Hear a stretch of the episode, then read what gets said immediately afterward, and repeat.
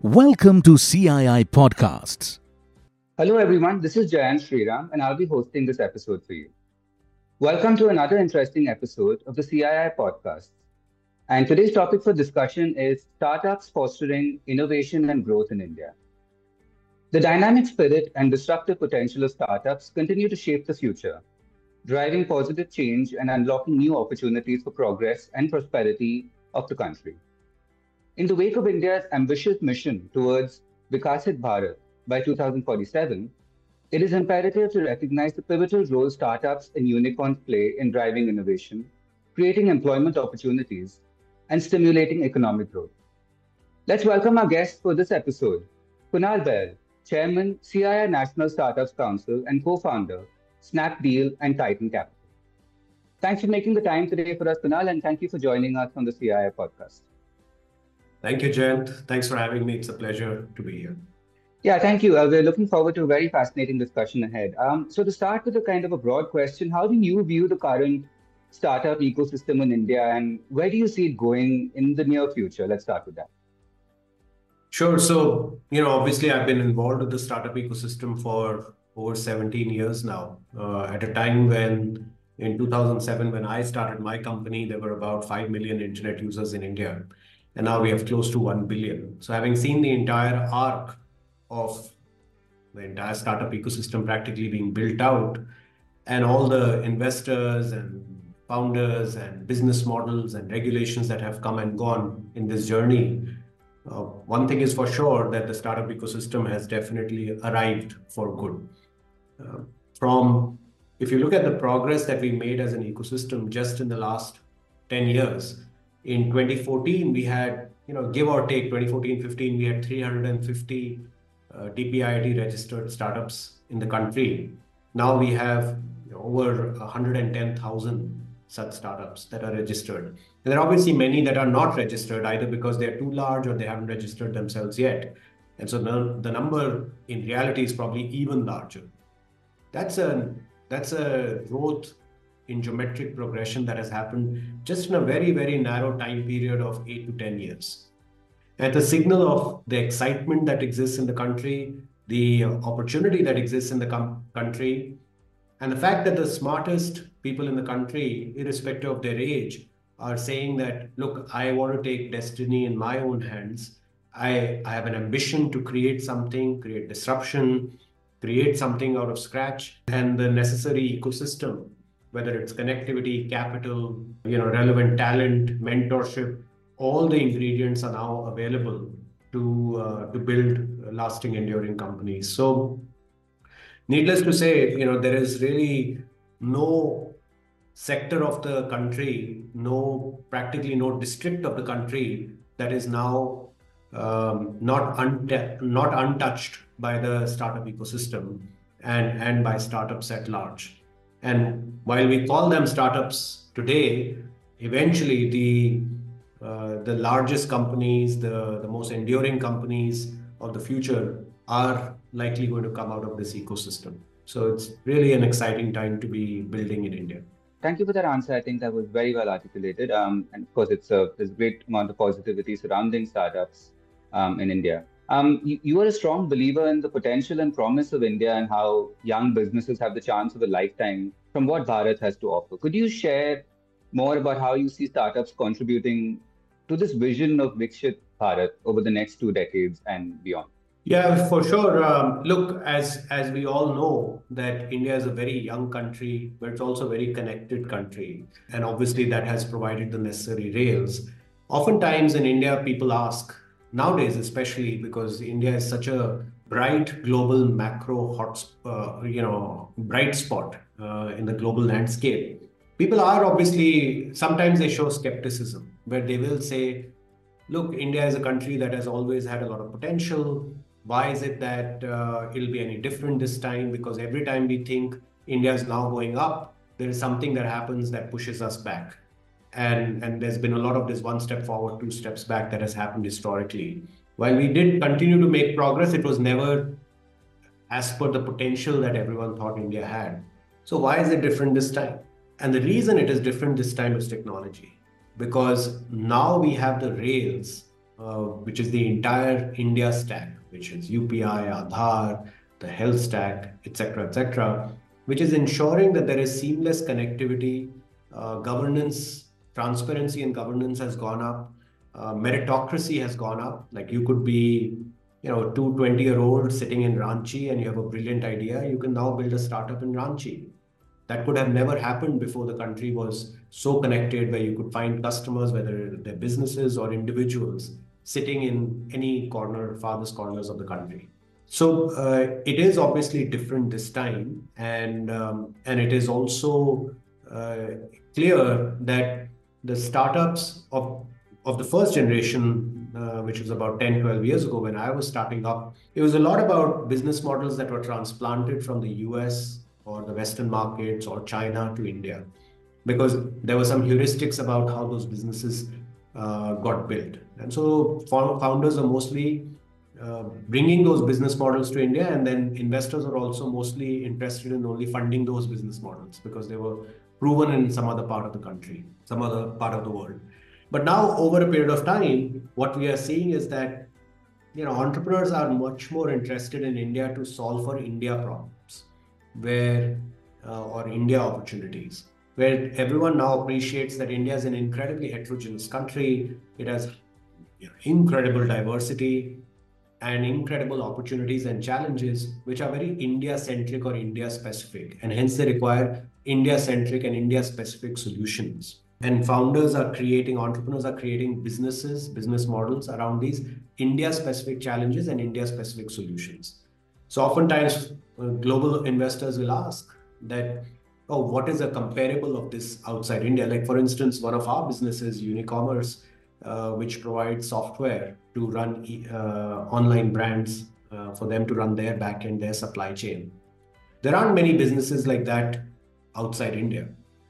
So investors would ask us some time back that, oh, tell us where else has this been done? And we were like, look, India has a very specific framework of how the e-commerce industry has gotten created. So you may not see many similar uh, businesses elsewhere.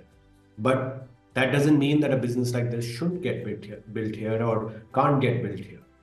So over a period of time, we've also seen that uh, entrepreneurs are now touching and solving for problems across the length and width of the country geographically, but across sectors also, whether it's agriculture, whether it's space, whether it's defense, whether it's consumer, brands, logistics, so on and so forth. There is really no sector that seems to be untouched by uh, the startup ecosystem. And what that means is that these founders are actually injecting um, efficiency through technology, through better processes into every sector of the economy. So, for Viksit Bharat, for India to be a developed country by 2047 in our lifetime, not in our children's lifetime or our grandchildren's lifetime, but in our lifetime, startups are going to play, play an incredible role by increasing competitiveness, productivity, adoption of technology, and in general, uh, making the lifestyle of citizens in India a lot, lot, lot better. Okay, thank you. That was uh, really interesting. Once again, um, I, li- I, like the way that you sort of brought out the uh, the idea that startups are now not really following Western frameworks of businesses that they're importing, but really solving for solving for business challenges that have come up in an Indian context. You know, just to move on, innovation is inherent in the way of the working of any startup. Um, could you share with us some examples of such innovation by startups that uh, have the potential to benefit the nation? I mean, we touched upon it a little bit in the last answer, but perhaps we can talk about some specific examples. Yeah, sure. So, look at, at Titan Capital, our investment firm. We've looked at thousands and thousands of companies over the last 13 years. We've backed about 280 of them and continue to invest in 15, 20 companies a year. Um, so, we've seen a lot of very interesting ideas you know the interesting thing is that a lot of the ideas when we fund seem very out of the box. But over a period of time as they get adopted uh, they seem to be very mainstream and very obvious ones. To give an example we were uh, the first investors in ola uh, which is the ride hailing company about um, you know 13 years ago. We had invested in them in 2011 and back then they were doing five rides a day. Everyone thought that and why people were not funding uh, that company or companies like them at that point in time they said look if you need a taxi you can find a taxi uh, it's not you just it's a bit inconvenient but the challenge was that if uh, if something is so inconvenient to do offline in the physical world, can technology make it a lot easier? And thereafter, hence, increase the connectivity of people and their efficiency also, where they don't have to wait for one hour to get a taxi. Likewise, many companies, such as um, you know the other company we backed was Urban Company, where back then when they started, nobody thought that you could standardize blue collar workers coming to your house, but it was in hindsight, they've proven that not only have they standardized the service and improved the customer experience, but they've created tremendous amount of employment for the blue collar, you know, skilled, semi-skilled uh, blue collar workers, plumbers, electricians, beauticians, etc., and so on and so forth. We we also see in technology how companies are using uh, AI and computer vision to do many interesting things. Like there's a company called Wobot, which is essentially um, using computer vision to track hygiene practices in commercial kitchens where they can track if a food product that was dropped was that ever picked up and uh, used again as an example or if compliances like hair, wearing hair nets etc are not being uh, adhered to similarly you have companies using computer vision to track you know uh, dents in cars uh, for insurance etc etc so as you can see that there are so many ways in which uh, startups are leveraging technology in doing day-to-day tasks or or ensuring there is employment getting created for uh, people who otherwise would struggle to have a you know just regular employment it's also bringing a lot of trust into the uh, business setting where suddenly a lot of um, uh, you know for the longest time when you could not trust an insurance assessor because you know it was based on their eyes judgment now, if they have to use technology, use a phone camera to assess whether the dent is there or it's not there, um, it's very incontrovertible suddenly. You don't have to take someone's word for it. It's all captured by AI and, and interpreted, and, and nobody has to apply their judgment as such. So, in, in many, many ways, whether it's you know in whether it's education, whether it's uh, transportation, whether it's healthcare, whether it's agriculture, across industries, technology and startups are playing an, um, an, an incredible role. We are seeing in the world of space tech, India is becoming clearly a, a powerhouse where we are showing that we can do exactly what the Western countries have been doing for years and charging a lot. We can do it at a much lower cost at because of our India scale and our ingenuity in managing our cost structures better we can do exactly the same, provide the exact same launch services, but at a materially, materially lower cost. Um, so the examples are actually absolutely uh, endless, but um, but obviously uh, more and more such founders are creating life-changing experiences. You know, one more example that comes to mind is a company called Stamurai, where for people who have some sort of speech disability, um, where they stammer, etc., AI is such an incredible way to solve for that because there's a pattern and they can be coached using the using the uh, using AI as to when do people stammer, at what point do they stammer, what type of exercises they should do to reduce the stammering. So things that we can't even imagine uh, technology can solve. Um, we are seeing startups create great products to to solve them and and materially change the the quality of life uh, for for people uh, across the country.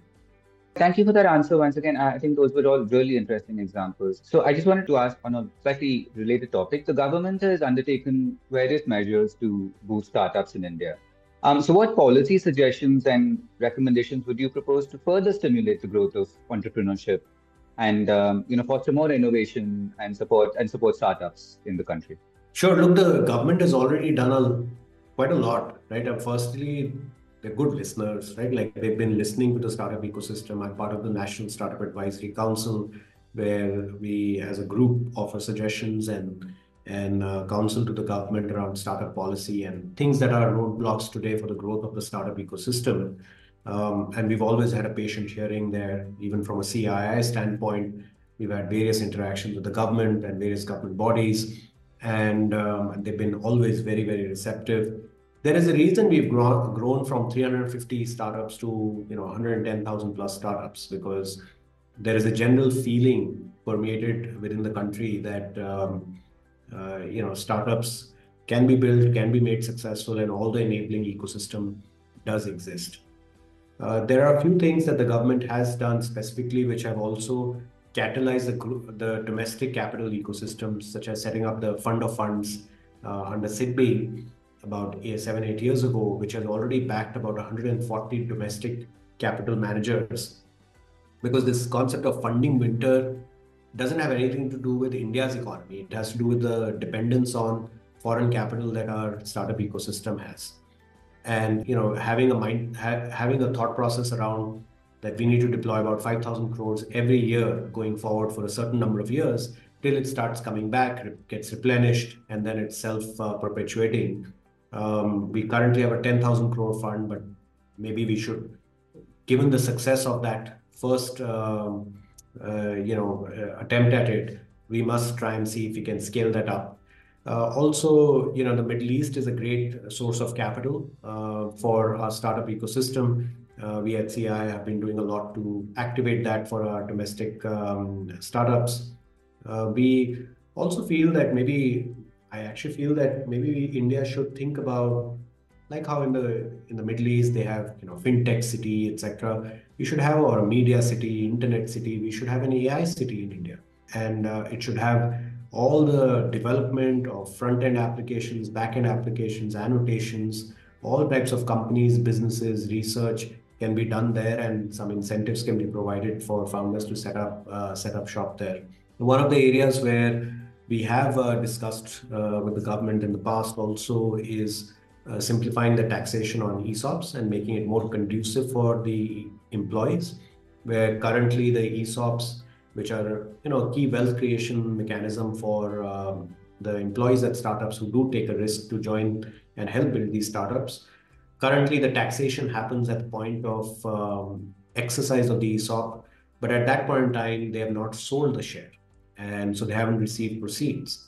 And as a result, many employees don't end up exercising ESOPs and they end up lapsing, even though they have worked towards um, uh, work towards earning that compensation in some ways. Um, so these are some of the ideas. A lot has already been done. A lot is already being done, and there'll always be thoughts around what else uh, we can do. But here are here, here were some of some of the examples of things that we could do in, incrementally.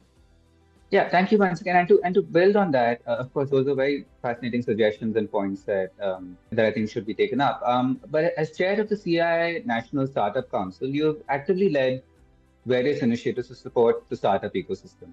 Um, so, could you share with us what specific initiatives have been undertaken under the CII National Startup Council um, to nurture the startup ecosystem in India? Yeah, look, the CII, through its National Startup Council, has been actively involved in just bolstering this entrepreneurial ecosystem over the last few years by interfacing with the startup community and the state and center, gov- uh, center governments and, and as well as various other government related bodies.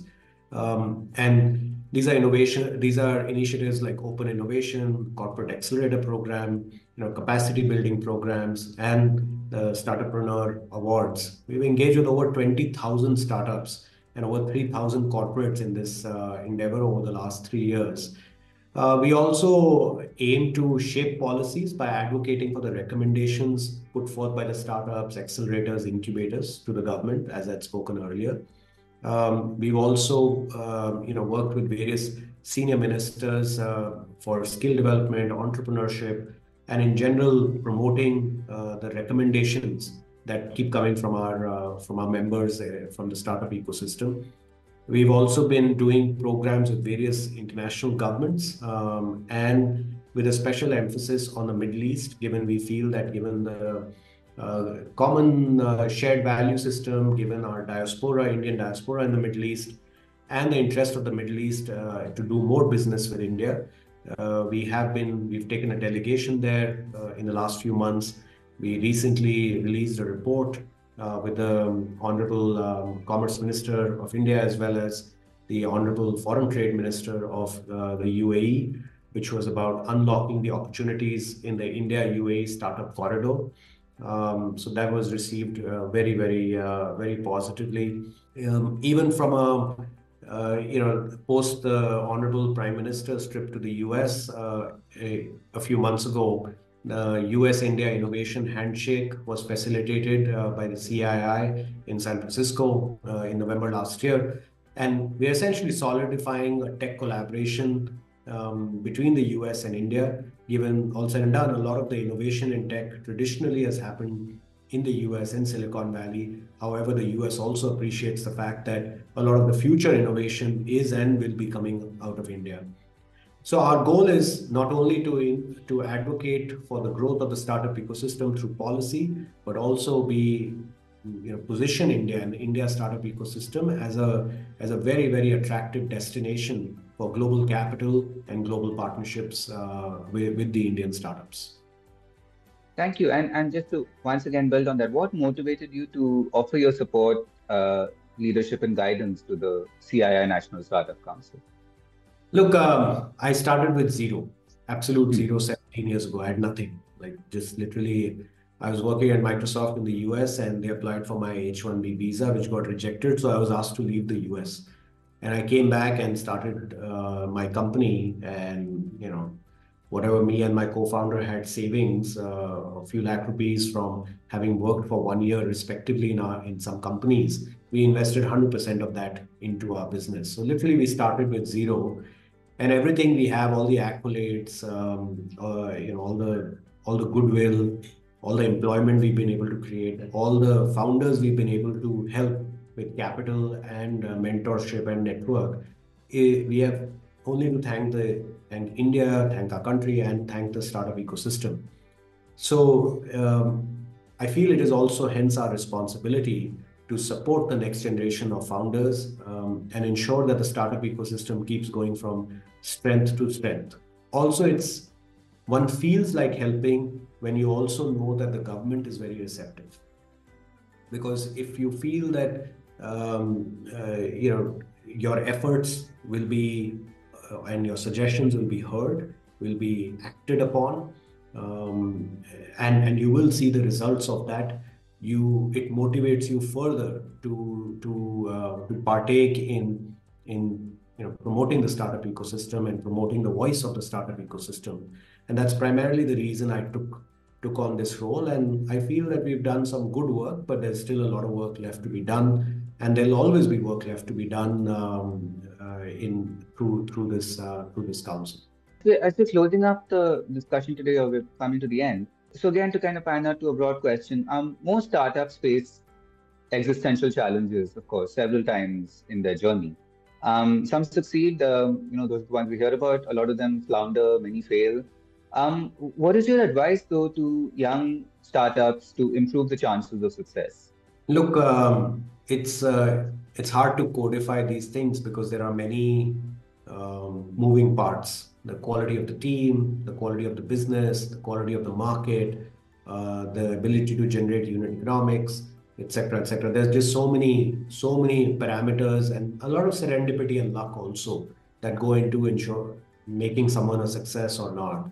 And so it's very hard to codify. If i could codify i think we would have uh, even more successes in Titan Capital and more founders would succeed overall. But if I were to reflect on my own journey as well as the patterns I've seen in the many hundreds of companies I've invested in, is the value of focus. Uh, too many founders in the early days get carried away carried away with pursuing multiple ideas at the same time in the same startup, um, and or having multiple teams pursue multiple ideas that can be incredibly distracting because in the early days, you have only a finite amount of resources. And all those resources must be channelized and laser focused on one problem that you've picked. That ensures you keep your cost structures low. It ensures you're constantly 24 7 thinking about solving that problem really, really well. And, and if you do it for a long period of time, chances are you will get excellent at solving that problem better than anyone else or better than most people and and so just having this focus and discipline in the early days is very important once you've been able to build one successful business you'll have the right to do more but until then it's very important to continue to be very very focused on one problem statement and thereafter um, you know focus on the economics of that business and and ensure that you build an incredible culture and people often think, founders think that culture is something I have to worry about when I have, you know, 100 employees or 1,000 employees. culture starts even at the level of only when there are two co-founders uh, or two or more co-founders in a company. So I would say focus on one problem statement, um, you know, discipline around economics of the business, and and uh, an appreciation for the fact that you have to lead by example as founders in setting the right tone for the culture of the company are the primary things that if founders keep in mind in the early days I, I do expect the chances of success to go up Thank you. I think that was really great advice. And on that note, um, we'll end the podcast discussion for today. Uh, thank you, Kunal. That was, uh, I think, that was very insightful. We covered a lot of ground. Uh, thank you for making time for us. Uh, thank you for joining us on the CII podcast. Thank you. Thanks a lot, Jayant. Really appreciate it. Thank you for listening to CII Podcasts.